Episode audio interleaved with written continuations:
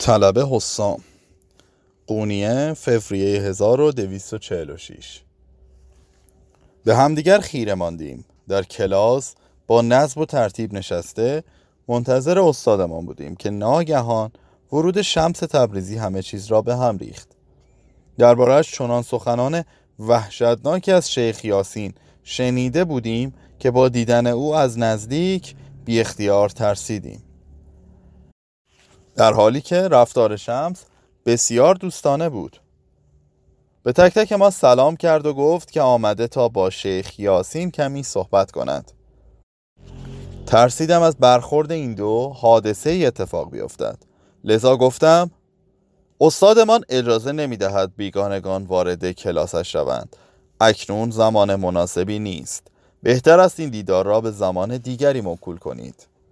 شمس گفت آفرین جوان، از اینکه اخطار دادی ممنونم، اما گاه لازم است حادثه اتفاق بیفتد تا بعضی از مسائل حل شوند.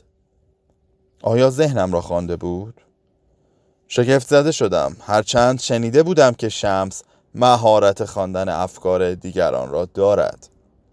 و بعد اضافه کرد نگران نباشید، صحبتم با استادتان طولانی نخواهد بود. ارشاد در کنارم نشسته بود. خم شد و در گوشم زمزمه کرد وقاحت را ببین تا کلاسمان آمده. حریف رسما شیطان شام است. سرم را تکان دادم، اما واقعیت این بود که من در شمس حالی شبیه شیطان نمی دیدم. با تأثیری که بر من گذاشته بود او را فردی بسیار درست، رک و جسور می دیدم. افکارم را برای خودم نگه داشتم. چند دقیقه بعد شیخ یاسین از در وارد شد. مضطرب به نظر می رسید. یک قدم بیشتر بر نداشته بود که در جایش میخکوب شد و شگفت زده به میهمان ناخوانده‌اش خیره ماند. این فرد نامبارک اینجا چه می کند؟ چه کسی اجازه داد داخل بیاید؟ همه به همدیگر نگاه کردیم، اما هنوز جوابی نداده شمس توضیح داد که در حال گذر از اینجا بوده و آمده تا کسی را که در قونیه بیشتر از همه نسبت به او تنفر دارد ببیند. تعدادی از طلبه ها به شکل عصبی سرفه کردند. به ارشاد نگاه کردم، او هم مضطرب بود. شیخ یاسین گفت دلیل اینجا آمدنت برایم هیچ ارزشی ندارد. کارهای مهمتری از گوش کردن به سخنان بیهوده تو دارم. زود باش برو تا به کارمان برسیم. زود باش. شمس گفت میبینم که نمیخواهی با من رو در رو سخن بگویی، حالان که برای بدگویی کردن پشت سرم زبانت دراز است و در این باب کسی نمیتواند به گرد تو برسد. مدام در حال بدگویی از من، رومی و درویشان اهل تصوفی. حالا که اینقدر زیاد ذهنت را مشغول میکنیم، اکنون در مقابلت هستم. سوالی نداری که بخواهی از من بپرسی؟ شیخ یاسین رو ترش کرد و گفت من هیچ حرفی با تو ندارم. در واقع هر چرا که لازم است در مورد تو بدانم میدانم. شمس به سمت ما برگشت و صدایش را بالا برد. اگر انسانی بگوید هر چرا که لازم است بدانم میدانم، نه به چشم یک استاد، بلکه باید به مانند یک جاهل به او نگاه کرد، چون فقط جاهلان میپندارند که همه چیز را میدانند. شیخ یاسین از عصبانیت سرخ شد و گفت در این صورت از طلبه ها بپرسیم کدام یک از این دو برترند، عارفی که همه پاسخها را میداند یا شکاکی که جز سوال چیز دیگری ندارد و هماره ذهنی مشوش دارد. همه دوستانم از شیخ یاسین طرفداری کردند، اما من احساس کردم بسیاری از آنها در ابراز احساسشان صمیمی و صادق نیستند و فقط تلاش می‌کنند که خود را در دل استاد جا کنند. اما من ترجیح دادم سکوت کنم. شمس گفت تصور حتمی و قطعی بودن پاسخها نشانه غفلت است. بعد به سمت استادمان برگشت. اما اگر فکر می‌کنی در پاسخ دادن رقیبی نداری، از تو سوالی دارم. از روند بحث احساس نگرانی کردم، اما راهی برای جلوگیری از بحران نبود. شمس ادامه داد: اینجا و آنجا پشت سرم میگویی که خدمتکار شیطانم. از تو میخواهم حداقل برای من بگویی که شیطان چیست. شیخ یاسین گفت: البته که میگویم. نمیخواست فرصتی را که برایش پیش آمده بود از دست بدهد.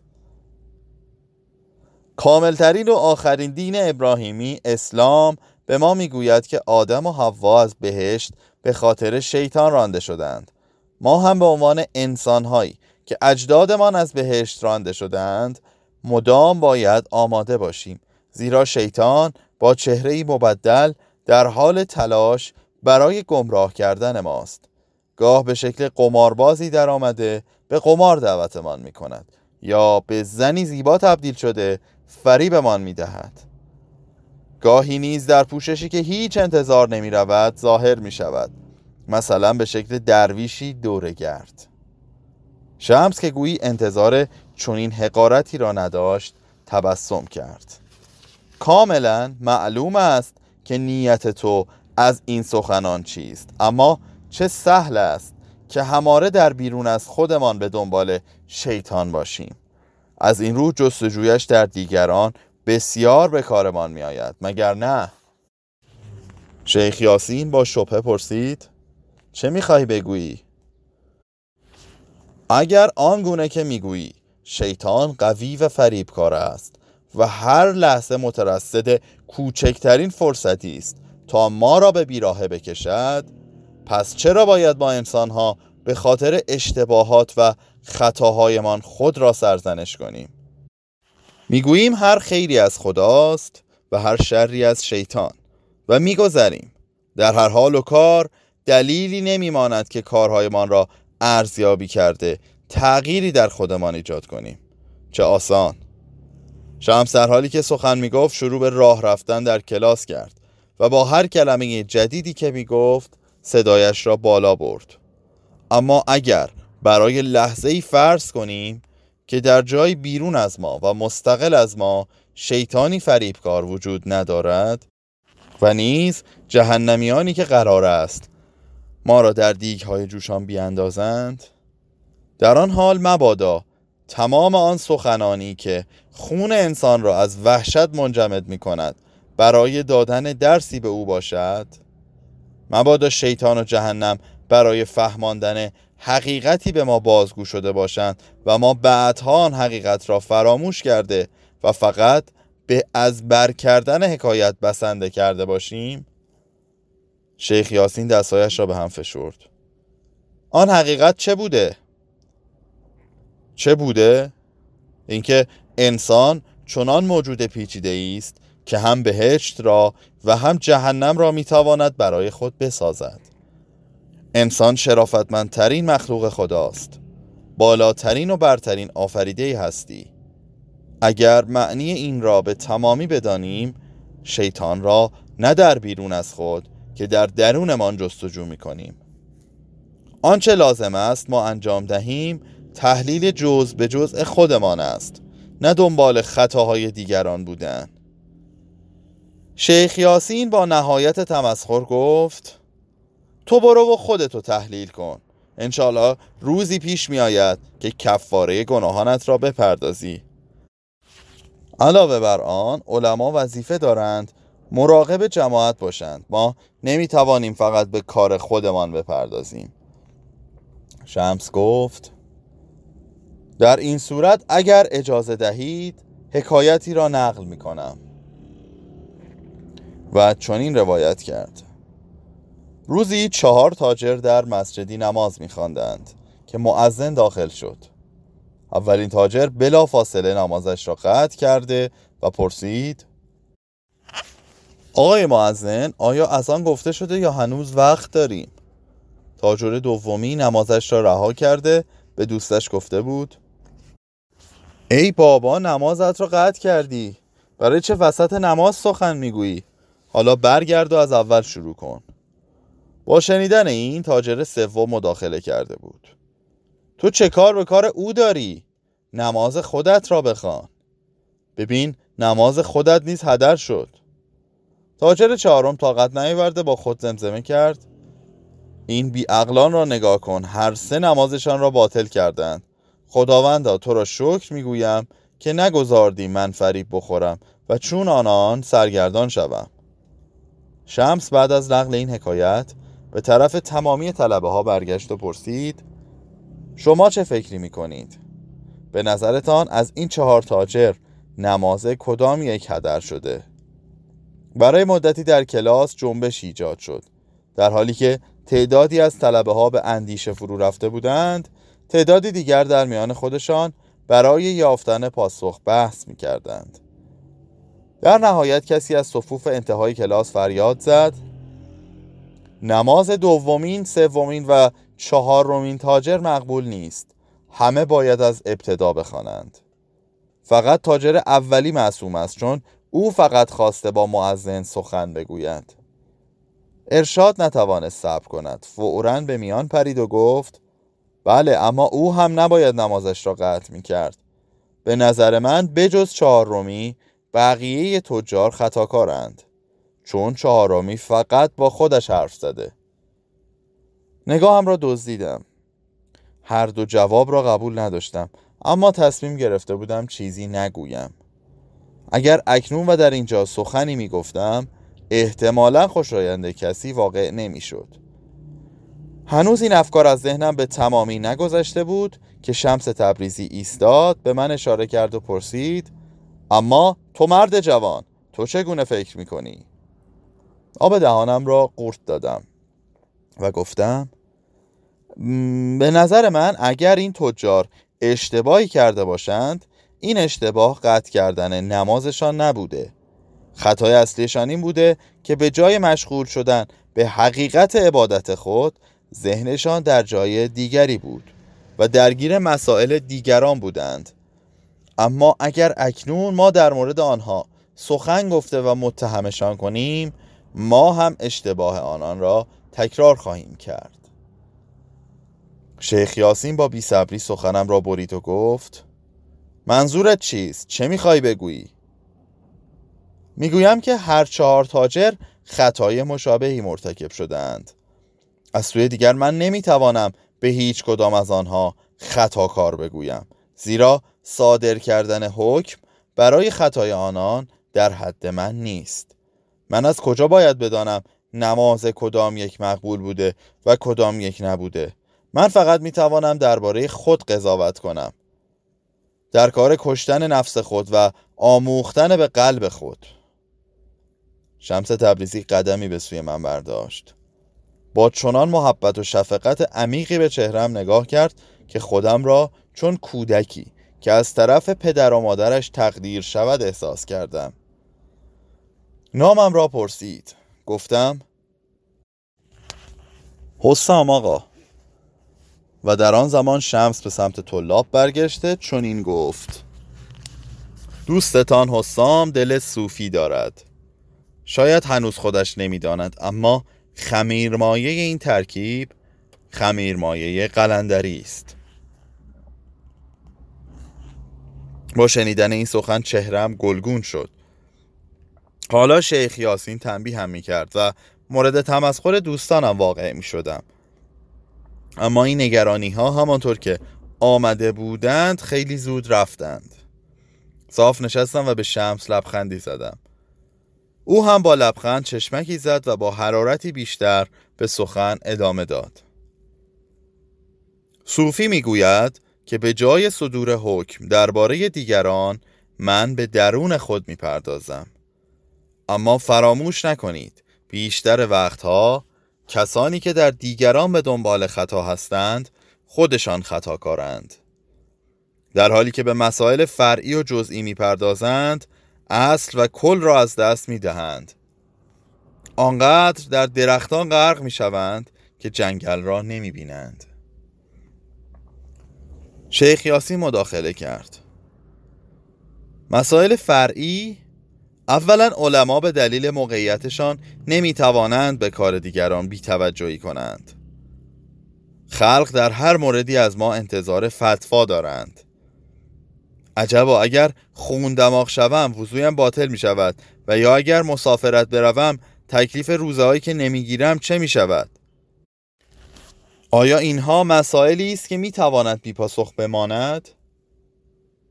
شافعی، حنیفی، حنبلی، مالکی هر کدام پاسخی جدا دارند. اگر علمای دینی نباشند مردم به خطا خواهند رفت. شمس به شکل خفیفی شانه تکان داد. صاحبان عرفان از آیات قرآنی لذتی متفاوت میبرند.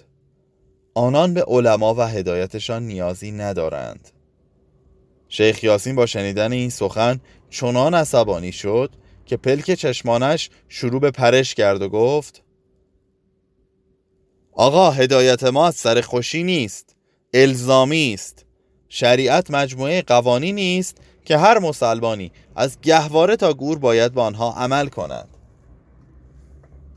شمس پاسخ داد: شریعت کشتی است که در دریای حقیقت روان است. عاشقان دیر یا زود کشتی را رها کرده به دریا خواهند پرید. شیخ یاسین چشمانش را تنگ کرد و با تمسخر گفت: بپرند که کوسه ها آنها را با آسودگی بخورند. هر که شیخی نداشته باشد شیخ او شیطان است.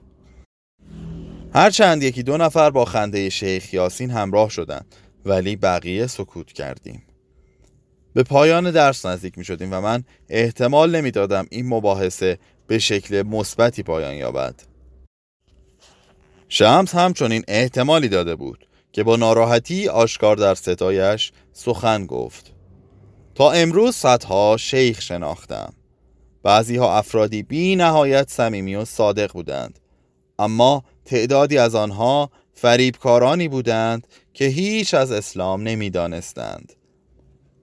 گرد و خاک چارق عاشقان واقعی خداوند را با چنین شیوخی عوض نمی کنم.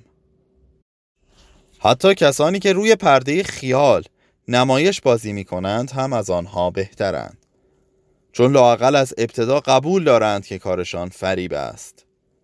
این سخنان شیخ یاسین را حسابی از کوره به در برد و گفت: همینقدر کافی است. سخنان تلخت را به اندازه کافی شنیدیم. زود باش از مدرسه بیرون برو. شمس معذب گفت: نگران نباش، میروم. بعد به سمت ما برگشت. مباحثه‌ای که امروز شاهدش بودید در اصل اختلافی قدیمی در یک فکر و اسلوب است که از زمان حضرت محمد صلی الله وجود داشته، اما این دوگانگی فقط مخصوص تاریخ اسلام نیست، در همه ادیان ابراهیمی وجود دارد. این اختلافی است بین علما و صوفیان، عقل و دل، دیانت مبتنی بر عشق و دیانت مبتنی بر عقل. انتخاب با شماست. شمس مدتی ایستاد تا سنگینی کلامش را درک کنیم. نگاهش را بر رویم احساس کردم، گویی راز مشترکی داشتیم، و بعد ادامه داد: نه استادتان و نه من بیشتر از دانسته های ما نمی دانیم. هر دو وظیفه ای را که به ما محول شده انجام می دهیم. شاید هم او و هم من کور باشیم، اما کور بودن کسی که نگاه می کند نمی تواند در تابش خورشید خللی ایجاد کند. همانطور که از مباحثه بین انسانها خداوند تأثیر نمی پذیرد. شمس تبریزی همین که این سخن را گفت دست راستش را بر سینه‌اش گذاشت و به همه ما سلام گفت، حتی به شیخ یاسین که بی صدا در گوشه ای ایستاده بود. بعد در را باز کرد و رفت و در پشت سرش سکوتی عمیق به جا گذاشت. با تلنگر ارشاد به خودم آمدم. با کلامی کنایه‌آمیز گفت: میبینم که بسیار تحت تأثیر قرار گرفته ای. پس تو دل صوفی داری که اینطور. نیازی برای پاسخ دادن احساس نکردم. به سکوتم ادامه دادم. بقیه را نمیدانم، اما من امروز از آشنایی با شمس تبریزی بسیار راضی بودم. صفحه سیصد و چهار.